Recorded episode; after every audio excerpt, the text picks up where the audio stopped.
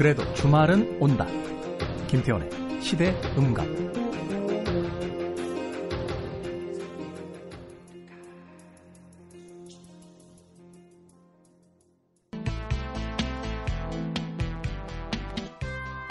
색안경을 끼고 보는 게 꼭 나쁜 것만은 아니죠.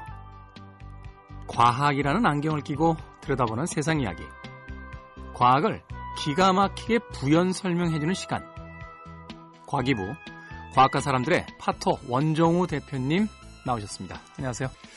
어, 본격적으로 장마철이 시작이 됐습니다. 그렇다고 하더라고요. 네, 저는 사실 비를 너무 싫어하는 사람이라. 아, 저도 정말 싫어합니다.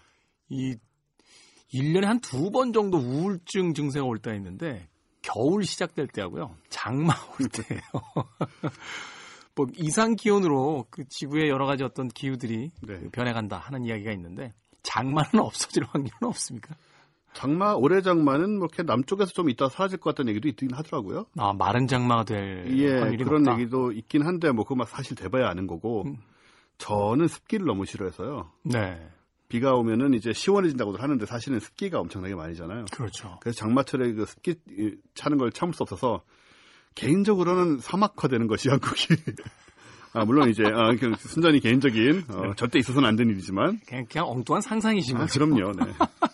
사막이라니요. 큰일 납니다. 봄철에 황사하고 미세먼지로 이렇게 아유, 난리를 절대 안 되죠. 부리고 있는데. 자, 오늘도 어, 흥미로운 이제 과학 이야기를 들려주실 텐데요. 음, 최근에 이 거리를 걷다 보면 흥미롭다고 해야 될까요? 어, 재밌는 광경들을 많이 보게 되는데 네. 과학이 말하자면 이제 오늘이 인류 역사상 과학이 가장 발전돼 있는 날이잖아요. 그렇죠. 그럼에도 불구하고 거리의 타로점이라든지 네네. 사주 같은 말하자면 어떤 불가사의한 음. 음, 신비한 무엇을 통해서 인생을 좀 알고 싶어하는 그런 사람들이 여전히 많다라는 게 그렇죠. 사실은 조금 아이러니한 일이 아닌가 하는 생각이 들어요. 특히나 젊은 친구들이 거기서 그렇게 많이 점을 보더라고요.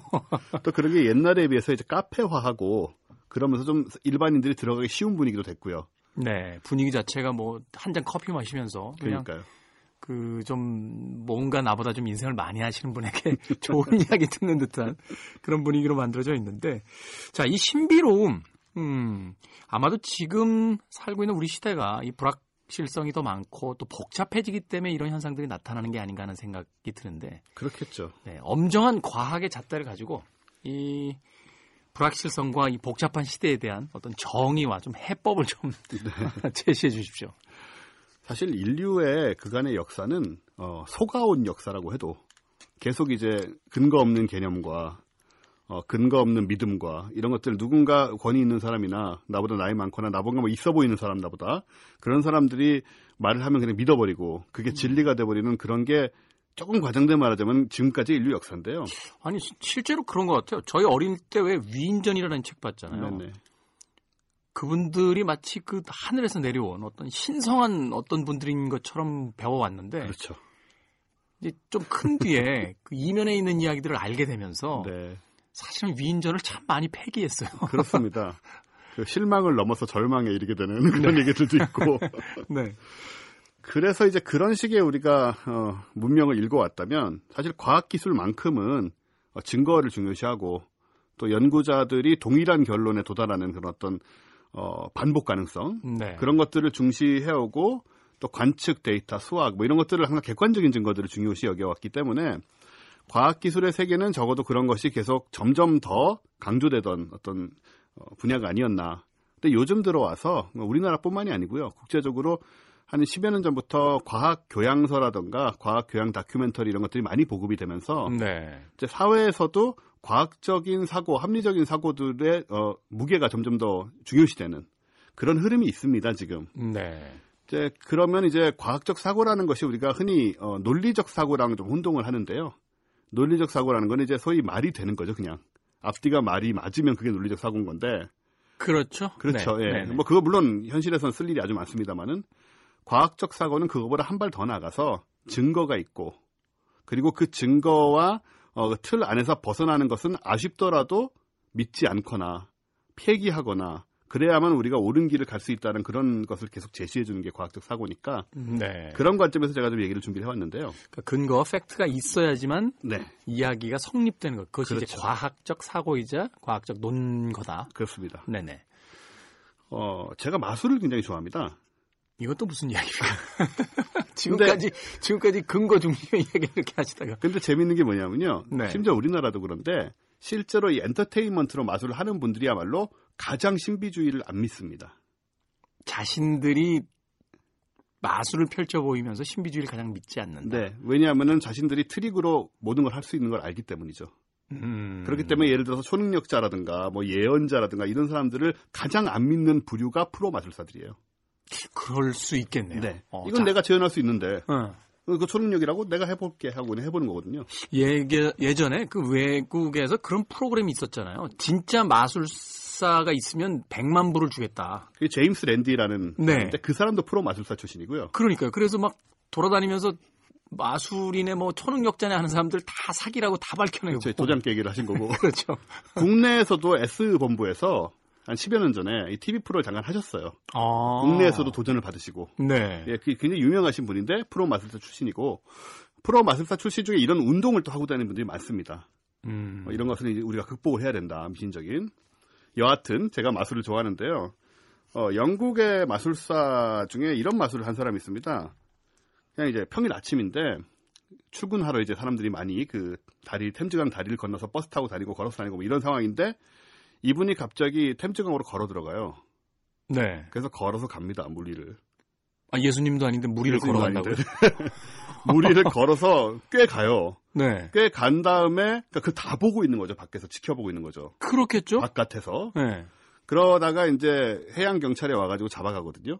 네. 그게 이제 거기까지가 퍼포먼스인데 이제 이 마술의 굉장한 점은 어쨌든 출근길에 수많은 시민들이 그거를 실시간으로 지켜봤다는 거죠. 그렇겠죠. 그게 말하자면 이제 street 마술인데. 그렇죠. 그런 것이 아주 극단적인 모습인데 네. 이걸 본 사람들은 굉장히 비슷한 감정에 빠져들게 됩니다. 일단 공개된 장소에서 수많은 사람들이 지켜보는데 물 위를 걷는 것은 불가능한 일이 아니냐라고 음. 생각하게 되죠. 이제 약간 머리를 이제 굴리면서 생각하면 늘 여기는 사람이 북적거리고 밤에도 사람이 있고 그런 곳인데 어떻게 눈에 보이지 않는 발판 같은 걸 저기다 만들어 놨다가 지금 그 음. 위를 걸어가는 그런 게 가능하겠느냐. 그것은 불가능하다라고 생각을 하면서 반대로 그렇기 때문에 무리를 걷는 저 사람의 능력은 초능력이다라고 생각을 해버리는 거죠. 아, 예. 그렇게 되겠죠. 그 자기, 사람의 심리가 그렇습니다. 자기 상식을 가지고 납득이 안 갈 땐그 그렇죠. 사람에게 뭔가 특별한 것이 있다고 네네. 믿어버리는 거잖아요. 그렇죠. 굉장히 일반적인 인간의 심리인데, 근데 좀 엄밀하게 생각해 보면 과연 어느 쪽이 불가능한 한 거냐는 거죠. 무리를 걸음으로써 물리 법칙을 거스르는 것이 불가능한 일인가?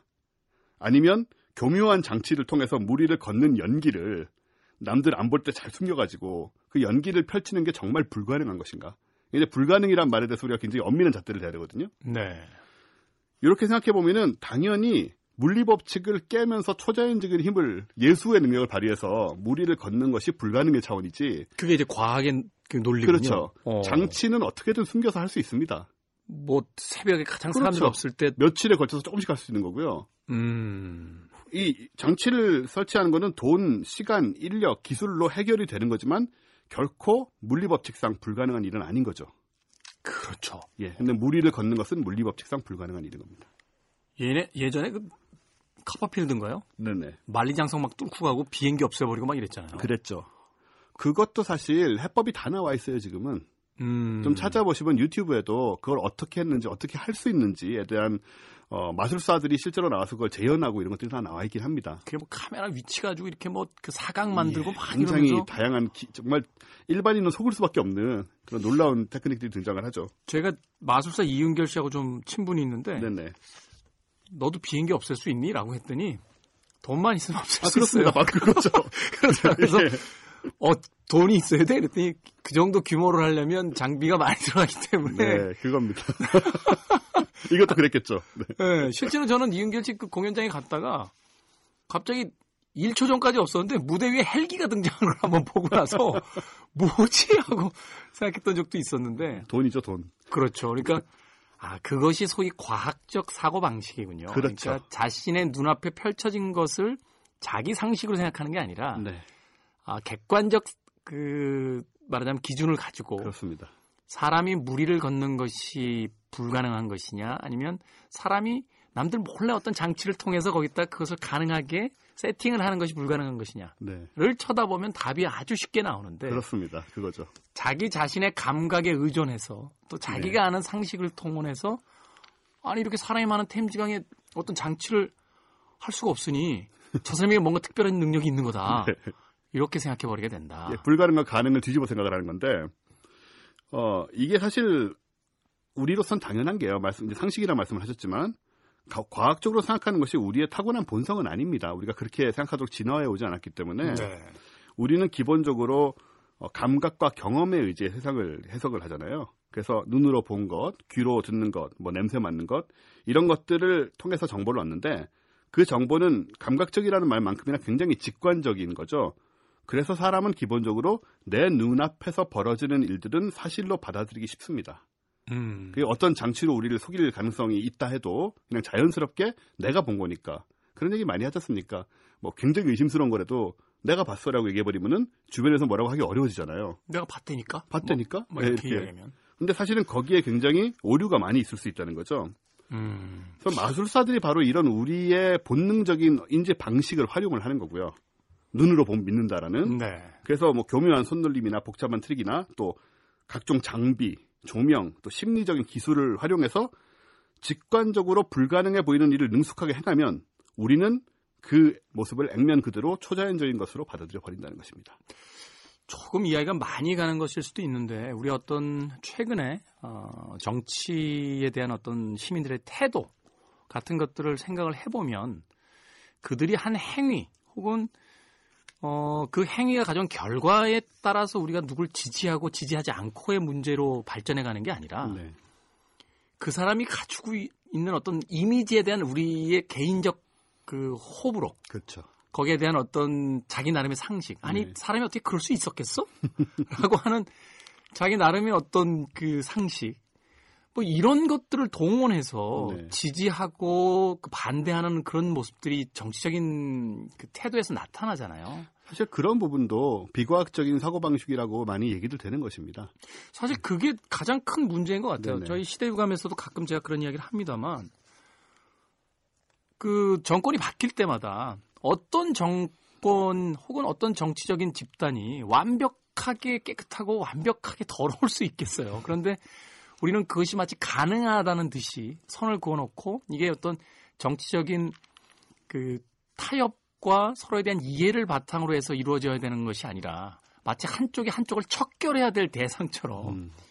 한쪽이 바이러스고 한쪽은 그 바이러스와 싸우는 어떤 백혈구와 같은 그런 논리로서 정치를 받아보, 바라보고 있는 게 아닌가 네. 네, 하는 생각이 드네요. 그리고 밝혀진 팩트라든가 이런 게 아니고 계속 이미지만을 쫓아가려 하는 그런 그렇죠. 어, 습관도 굉장히 믿지 강하고요. 않잖아요. 어떤 팩트가 밝혀져도 믿지 않고 그렇죠.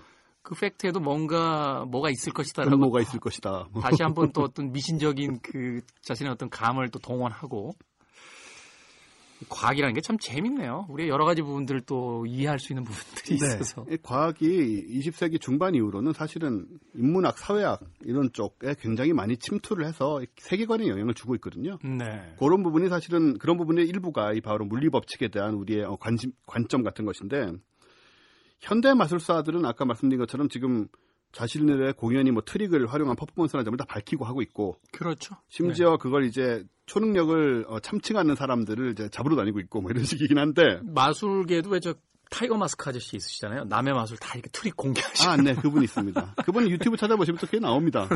네. 어, 근데 과거에는 이런 기술을 가진 사람들이 이제 초자연적인 능력으로 스스로를 포장해서 부당한 권력이나 부를 추구하는 경우가 많이 있었죠. 그 러시아에 있었던 라스푸틴인가요? 그렇죠. 라스푸틴 네, 같은 사람들. 네, 네. 어, 그래서 뭐 비참한 최후를 맞게 된 경우도 많지만 우리 같은 경우는 글쎄 뭐 옛날 고려 시대 신돈이라든가 음, 네. 그런 사람이 좀 그런 걸 갖고 있지 않았을까. 그리고 현재도 사이비 종교나 뭐 심령 치료라든가 영매술 같은 혹은 뭐 귀신점, 뭐 기타 음. 등등의 바- 다양한 형태로 사람들을 또 속이는 경우가 여전히 계속되고 있고요. 어, 바로 말씀하신 제임스 랜디가 이제 요런 거를 좀 어, 잡아내려고 지난 50년 동안 사실은 계속 해왔어요. 50년간? 네. 이분도 참 집념이 대단하신 분. 처음에 10만 불이었습니다. 그때 이제 지금하고 좀 물가 차이가 있으니까. 있으니까. 네. 50년 동안에 이 상금을 받아간 사람이 한 사람도 없습니다. 50년 동안. 네, 단 한 명도 없어요. 아. 그러니까 이 마술사로서 마술 트릭을 꿰고 있는 제임스 랜디의 눈을 피해갈 수가 없는 거죠. 데이비 블레인도 못 받았습니까? 데이비 블레인, 아, 데이비 블레인도 뭐 그 마술사니까요, 기본적으로.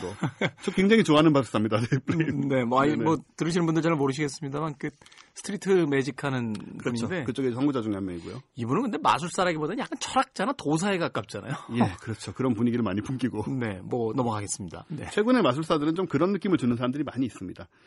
여하튼 어, 50년 동안 한 명도 못 받아갔으니 이게 어, 초능력 하는 분들도 돈 벌고 싶지 않겠어요? 100만 불?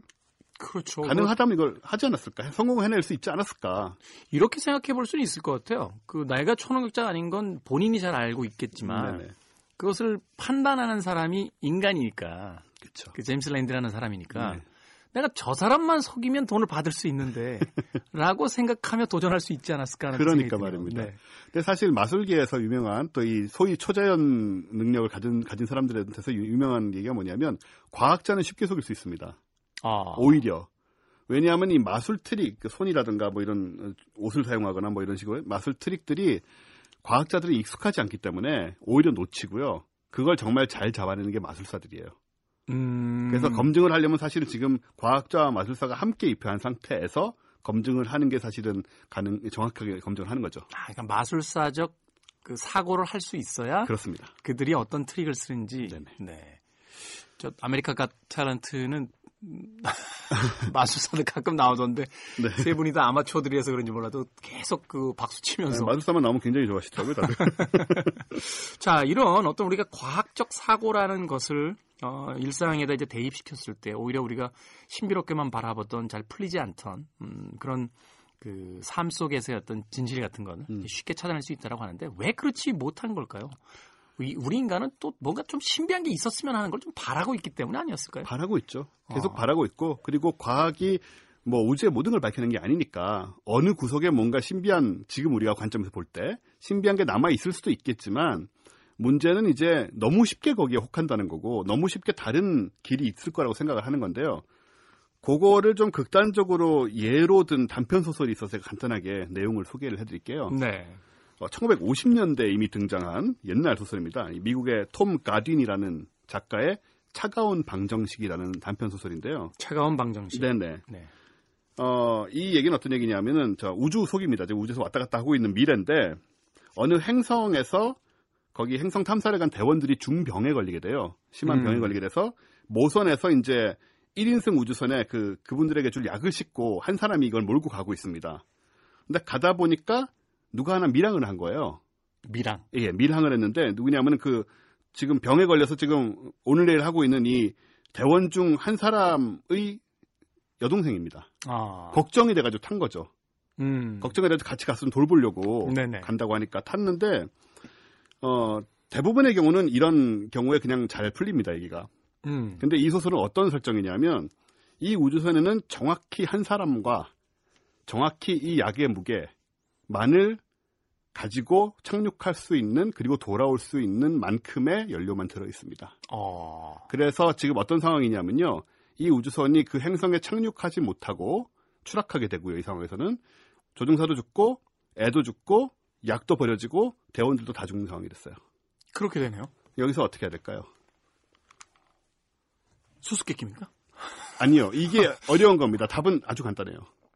누구 하나 그렇습니다. 나가야죠. 비행기 나가야죠. 바깥으로. 네. 소녀가 나가야 되는 거죠. 그죠. 예. 그래서 이 소설은 정말 소녀가 나갑니다. 나가요? 소녀가? 그러자는 다 죽는 거니까요. 이게 물리 법칙의 엄정함인 거죠. 아. 이 냉정함이라고 얘기를 하는데 사실 굉장히 냉정한 이거 보고 있으면 소름 끼쳐요. 이게 뭐 이렇게까지 해야 되나 싶은데 이게 우리한테 주는 교훈은 이런 식의 SF나 혹은 뭐 판타지 얘기에서 이런 경우에 갑자기 뭐 무슨 기적 같은 상황이 벌어지거나 누가 뭐 UFO가 나타나거나 해서 구해줄 수도 있잖아요. 그런 거는 이제 우리의 바램인데 현실에서 정말로 이런 상황이 놓여지면 최대한 많은 사람을 구하려면 이 불쌍한 소녀를 우주 밖으로 내보내는 수밖에 없어요. 이게 참 어떤 우리의 그 딜레머인데 네. 우리 왜 예전에 어떤 윤리 의식이라든지 또는 이 소위 이제 뭐 밴덤의 공리주의 같은 이제 그 어, 공부를 할 때 뗏목에 딱 한 사람밖에 그 지탱할 수 없는 부력이 있는데 네.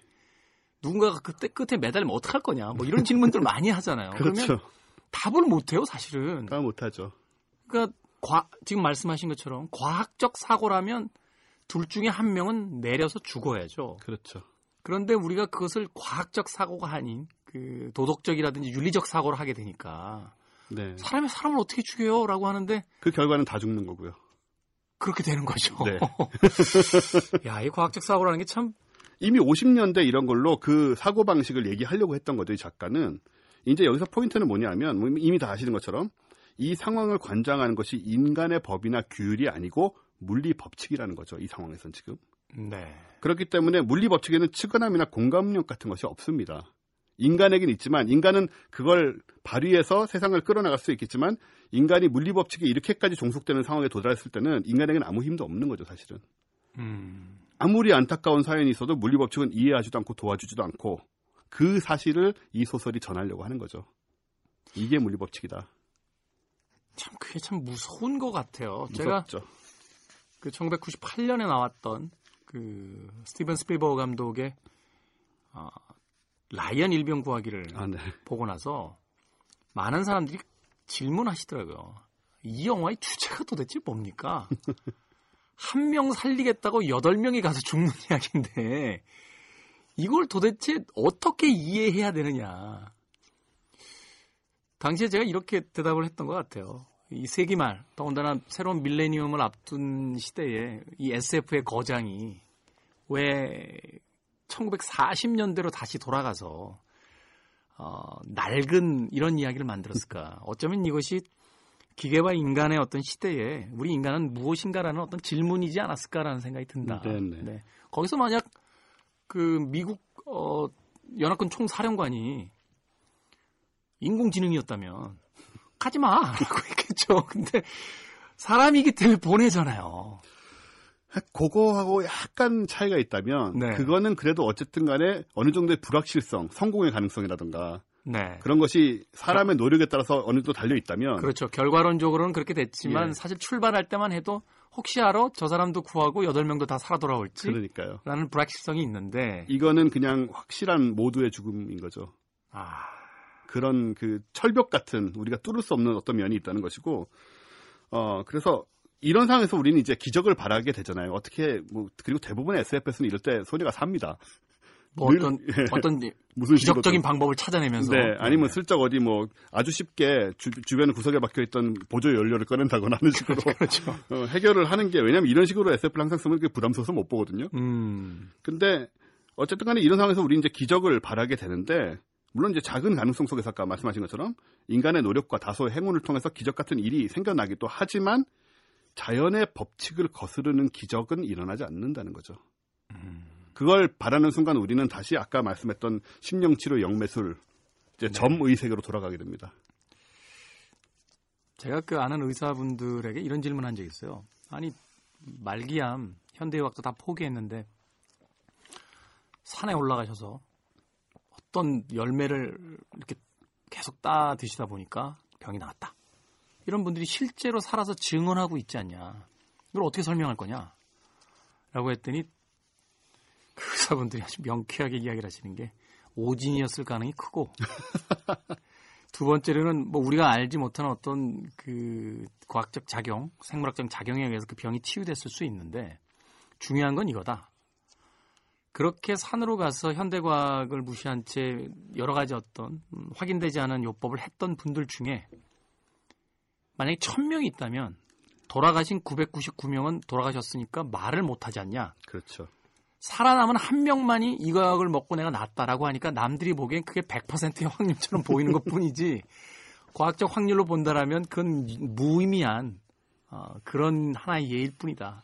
그런 설- 거죠. 네. 네, 그런 거죠. 근데 그렇다고 해서 우리가 인류가 이 물리법칙 앞에서 그냥 마냥 무력하기만 한 것이냐 이제 그렇게 얘기할 필요는 없는 아니 것이 물리법칙도 때때로 이제 새로운 학설에 의해서 뒤집히잖아요. 바로 그렇습니다. 음. 우리가 과학을 과학 기술을 발전시키는 이유가 물리 법칙을 더 이해하고 과거에는 기적같이 보였던 것들을 우리가 실제로 행할 수 있게 만드는 그런 힘을 갖는 거잖아요. 네. 그래서 마법의 마법이나 기적에 호소하는 대신에 자연이 허락하는 선에서 물리 법칙을 잘 활용해서 에너지와 자원을 활용하고 장치를 만들고 어 그리고 지금 이 우리가 실현시킨 이 과학의 이기를 사용하고 있는 것이 현대 과학 기술 문명이니만큼 어 우리는 분명히 어떤 어떤 의미에서는 기적적인 것을 쟁취하고 있는데 네. 그 기적이라는 것을 이제 어, 무작정 믿고 이런 그간의 생활이었다면 그간의 문명이었다면 이제는 과학을 통해서 가능한 것과 불가능한 것의 선을 그어주고 가능한 것 중에서 최선을 얻도록 하자. 어. 그리고 불가능한 것이 있다면 그것은 천천히 연구해 나가서 언젠가 가능하게 할 수 있다면 어, 좋을 것이고요. 그런 이제 스텝을 밟아 나가는 것이 과학의 어, 발전의 모습이 아닐까 그렇게 생각을 합니다. 그렇죠. 아직 알지 못하는 것이 있다는 것을 인정하면서 그것을 계속해서 알기 위해서 어, 해왔던 연구와 노력이 오늘날의 어, 우리를 만든 건데 네네. 계속 그것을 어, 받아들이지 않고 어떤 신비한 무엇이 분명히 있을 거라고 생각하는 것 자체가 네. 우리가 살아온 어떤 인류의 그 문명과 역사 자체를 부정하는 것이 되지 않을까 그렇습니다. 하는 생각이 듭니다. 사람이 약해질 때가 있죠. 그래서 뭔가 아, 신비로운 힘에 의존해야 될 때가 있는데 그럴 때일수록 우리가 좀 더 냉정하게 현실을 좀 생각하면서 어, 방법을 찾으려고 하는 태도가 네. 있어야 되지 않을까. 이것이 개인적인 삶의 영역뿐만이 아니라 어, 저희 프로가 이제 시사를 다루는 프로그램이다 보니까 우리 시대의 어떤 정치를 바라보는 네. 어, 그 입장에서도 반드시 필요한 태도가 아닌가 하는 생각이 들었습니다. 자, 마치겠습니다. 어, 오늘 과기부 네, 흥미로운 이야기를 어, 과학과 사람들의 파토 원종호 대표님께서 저희에게 남겨주셨습니다. 오늘 감사드립니다. 감사합니다. 자, 2부 끝곡 네, 케미컬 브로더스의 음악 듣겠습니다. 우리 이야기하는데 왜 화학이야라고 이야기할 수도 있겠습니다만 가장 진보된 아, 디지털 음악의 선구자 케미컬 브로더스의 Got to Keep On 들으면서 2부 마칩니다. 일요일 3부에서 다시 뵙겠습니다. 고맙습니다.